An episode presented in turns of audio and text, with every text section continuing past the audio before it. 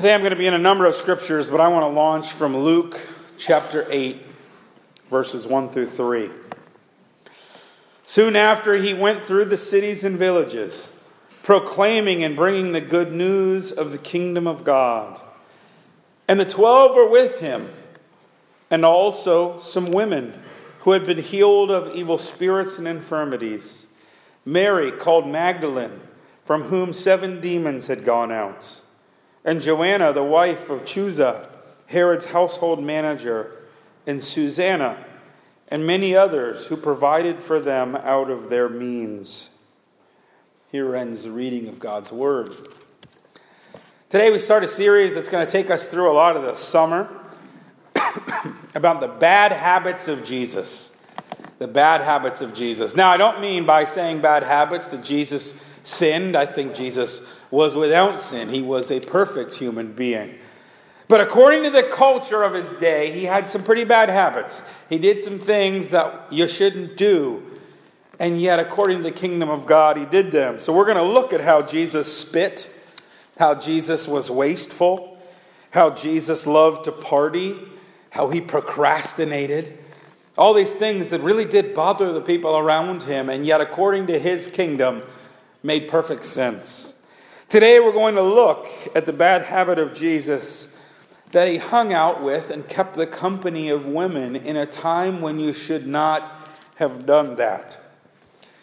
The last century has seen great breakthroughs for women. Many of you can maybe remember when you didn't have the same kind of opportunities as a woman. Your mother and grandmother most certainly can. Women were granted the right to vote in 1920, although even then it wasn't till about 1980 that women turned out to vote in the same numbers as men. Until 1975, a woman in the state of Connecticut could not take out a loan or open a bank account without her husband's permission. 1975, that rule's still on the books. Women were not admitted to Princeton or Yale before 1969. But now we're at a point where women have jobs, they have work, and there's still, you hear a lot of stuff about a compensation gap between men and women, and yet that seems to be shrinking, and you really can see women at all levels of work and all parts of society. Women are no longer dependent on a man to do work, but can bring home some of their own bacon. But that wasn't always the case. In fact, historically, you have to know how new this really is. In most of history, women were not seen as equal to men. In the Middle East especially, this is still true. But in Jesus' day, in the Middle East, it was very much true. In biblical times, women were barely second-class citizens. Women were thought of a lot like the possessions of men. Men could do with their wives as they wished. In the Jewish culture, it was even better than the rest of the culture. But still, in the Jewish culture, a man could divorce a woman for almost any reason. And since women were not allowed to testify in court, they really had no way of defending themselves. Women could not support themselves. They were dependent on men to make a livelihood. Even if they owned fields, most men would not work for a woman. And so you had to have some man to be able to run the family business. Women could not approach a priest. Women could not be taught the scriptures. In fact, most priests taught in the court of the men, where the women were not allowed to go. The Bible comes to us in what we would call a so-called enlightened time. But it comes to us from a very dark time. And it does not have the values that we have today. But at the same time, when we look through the Bible, it is way ahead of its time for the treatment of women. Let's look at the Old Testament first. In the Old Testament, there are a number of strong, assertive women worthy of honor and respect. We can think of the great matriarchs of the Jewish faith like Sarah, Rebecca, Rachel, and Leah. Miriam, the sister of Moses, was a prophetess for Israel. Deborah was a judge who led Israel in battle and then ruled over them in a time before the kings. We remember the great stories of Ruth and of Esther. There are also in the Old Testament women who are mistreated, but the Bible never glorifies that treatment. In fact, men like Judah are punished for their mistreatment of women. In the Bible, most often, God is referred to as Father, and yet there are several times where God is also referred to as being a mother or motherly. Let me just give you a couple of them. Deuteronomy 32:11-12 says, "Like an eagle that rouses her chicks and hovers over her young, so he spread his wings to take them up and carried them safely on his pinions." Isaiah 66:13 says, "I will comfort you there in Jerusalem, as a mother comforts her child." Isaiah 49:15 says, "Can a mother forget her nursing child? Can she feel no love for the child she has born? But even if that were possible, I will not forget you." Hosea 11 says, "I myself taught Israel how to walk, leading him along by the hand. But he doesn't know or even care that it was I who took care of him. I led Israel along with my ropes of kindness and love. I lifted the yoke from his neck. I myself stooped to feed him." These kind of images, and there were others in the Old Testament, referred to God as a mother. In the ancient Near East, you just didn't do this. Okay? Your gods were strong, warlike men characters. Okay? They were warriors. To have a God that's compassionate like a mother, totally brand new among the gods. No God is like that. But this God is. Among the ancient Near East, women are valued, the value of women is unmatched in the Bible. Into this tradition, the Old Testament marches Jesus, who lives in a time where again, women are second-class citizens, but he doesn't follow the rules. He doesn't follow the code of conduct for his day, and he cares for women. The genealogy of Jesus includes 5 women. Normally in a genealogy, no women are listed, but in Jesus' genealogy, 5 women are listed. Tamar, Rahab, Ruth, Bathsheba, and Mary. Do you know, not even all those women were Jewish. Some of those are Gentiles. Jesus loved and cared for his mother. His first miracle was at her request at a family wedding. Jesus heals Simon Peter's mother-in-law, which I always thought is funny, and I've said this before, that Peter never thanks Jesus for that one. Okay, thanks for healing my mother-in-law. I often wonder how Peter really felt about this miracle, right? And what his relationship with his mother-in-law was really like. Anyway, Jesus heals Simon Peter's mother-in-law.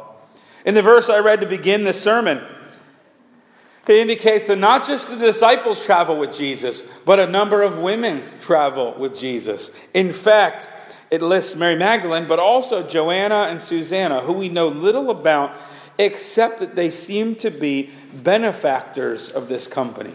Think about it. How did Jesus and the disciples eat? Okay, how do they eat on their 3 years of ministry? They're supported by benefactors. A number of those benefactors are women who feature prominently in the story. Seems like maybe Mary and Martha are among them with their brother Lazarus. Jesus goes there all the time. I really think Jesus just really enjoyed the company of Mary and the cooking of Martha. So he keeps showing up there every once in a while, probably when they're cooking his favorite meal. He must know. Oh, it's spaghetti night. And he shows up there with Mary and Martha. In my opinion, there are 2 stories in the Bible that show more than any other Jesus' relationship with women and how different it was than those of his day. Let me read you first. I'm going to read you out of John 8. The story of the woman caught in adultery. The scribes and the Pharisees brought a woman who had been caught in adultery and placed her in the midst. And they said to him, "Teacher, this woman has been caught in the act of adultery. Now in the law, Moses commanded us to stone such women. What do you say?" This they said to test him, that they might have some charge to bring against him. Jesus bent down and wrote with his finger on the ground. There's a lot of debate as to what he writes on the ground. Does he write their sins? Text doesn't say. But they continue to ask. And he stood up and said to them, "Let him who is without sin among you be the first to throw a stone at her." And once more he bent down and wrote on the ground. But when they heard it, they went away one by one, beginning with the older ones. And Jesus was left alone with the woman standing before him. Jesus stood up and said to her, "Woman, where are they? Has no one condemned you?" She said, "No one, Lord." And Jesus said, "Neither do I condemn you. Go, and from now on, sin no more." This is a woman caught in adultery. She doesn't deny having adultery. Jesus doesn't deny that she had adultery. Okay, this woman should be in trouble. For Jesus to be alone speaking to this woman is to break a cultural norm. Okay, you're not supposed to be alone with a woman, let alone and speaking to a woman. Most women you weren't even supposed to speak to if their husbands weren't there. We don't know what Jesus wrote in the sand, but what we do know is the compassion that he had for this woman. The compassion and grace that he had for this woman. He defends her. He does not condemn her, and he frees her. One of my favorite stories in the whole Bible is of Jesus talking to the woman at the well. Do you remember that story? Okay, this is a woman that Jesus sees. He's passing through Samaria. You weren't supposed to go through Samaria. Jews did not walk through Samaria. They walked way out of their way to walk around that region. But Jesus walks through it. And he meets this woman alone at the well in the middle of the day. Getting water was part of the woman's job in those days, and the women would often go in the cool of the morning, not the heat of the afternoon. And they would often go in groups to be protected from bandits, and they would travel up to the well or to the stream that was near and would gather water and come back. So this is a woman alone. She's not in the safety of all the other women, and she's there in the middle of the day. Clearly, they all would have known. Jesus would have known, the disciples would have known, that this is an outcast. Okay? If women are second-class citizens, this is a woman that's been rejected by all the other women. Furthermore, she's a Samaritan. Jesus should not have spoken to this woman. Okay, in fact, when the disciples come back to find him talking to this woman, they're upset. How could you be talking to this Samaritan woman alone in the middle of the day?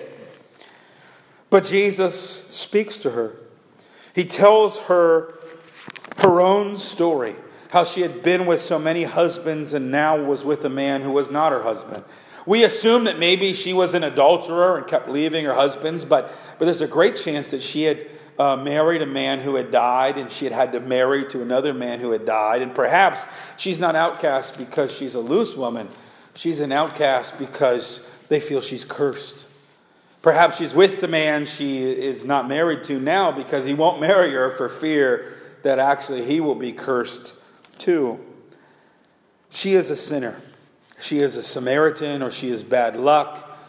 Jesus should not have spoken to this woman, and yet he knows her. He tells her her own story. He offers her living water. And he follows her back to her town as she becomes the first evangelist in the Bible. He should have criticized this woman or not talked to her. But he shows her no shame. In fact, he shows her great compassion, grace, and respect. Jesus actually touched women and let women touch him in his ministry. This is something Jesus should never have done. Okay, there's one miracle where he goes to heal a little girl, the daughter of Jairus, who is dead. And he goes and he touches her by the hand, and he speaks to her and he raises her. Okay, double whammy. Jesus is not supposed to touch a girl. He's not supposed to touch a little girl, especially. And he is definitely not supposed to touch a dead body. Okay, all these are reasons for Jesus not to touch this girl, and yet Jesus breaks all those norms and brings that little girl back from the dead. And it is on his way to the house of Jairus that the woman sneaks up behind him. Do you remember that story? This woman who's bleeding. She has some kind of illness where she's constantly bleeding, which means she's dirty, which means she's ceremonially unclean, and Jesus should never have let her touch him. And yet she sneaks up behind him just to touch his garment. And she's healed. And she tries to run and get away. But Jesus says, Who touched me? Who touched me? And he talks to this woman. And he should have chastised her for touching him. In fact, that's probably what the woman thought he was going to do. But he doesn't. He offers compassion. Jesus' view of women even influences his teaching. Jesus' teaching on divorce was to help women from being pawns in a man's world and from being tossed about by the desires of men. Jesus even said that looking at a woman with lust was a sin. For Jesus, a woman wasn't even supposed to be a possession in your mind. Okay? Jesus did not follow the rules. He did not follow the expectations. He had some very bad habits that really bothered his disciples in some of these stories. And yet he had such great compassion. He followed his heart. And the heart of Jesus, the heart that broke for us on the cross, is always a heart that is bent towards compassion. And with the women that Jesus met and the women that Jesus traveled with, he always had this great compassion. And the story is true in the rest of the New Testament too. Women were witnesses at the cross. Women were the first witnesses to the resurrection. Acts has this really strong concern for widows because widows had no way of fending for themselves in that society. And that has been a concern of the church throughout history, to care for widows. Paul, in his letters, are a little bit harder to read. Paul, of course, says some harsh things. Paul, at one point in 1 Corinthians, says he encourages women to be silent in worship. And that verse has been quoted a lot to try to say that women shouldn't preach, that women shouldn't teach. And yet in that same book, Paul debates whether women should wear head coverings or not when they prophesy in worship. Okay, so we can't say that Paul is saying women can't speak at all because he says in the same book that women should be prophesying. He's just debating whether their heads should be covered or not. No, Paul is talking about a specific situation, as Paul often is, and needs to be read accordingly.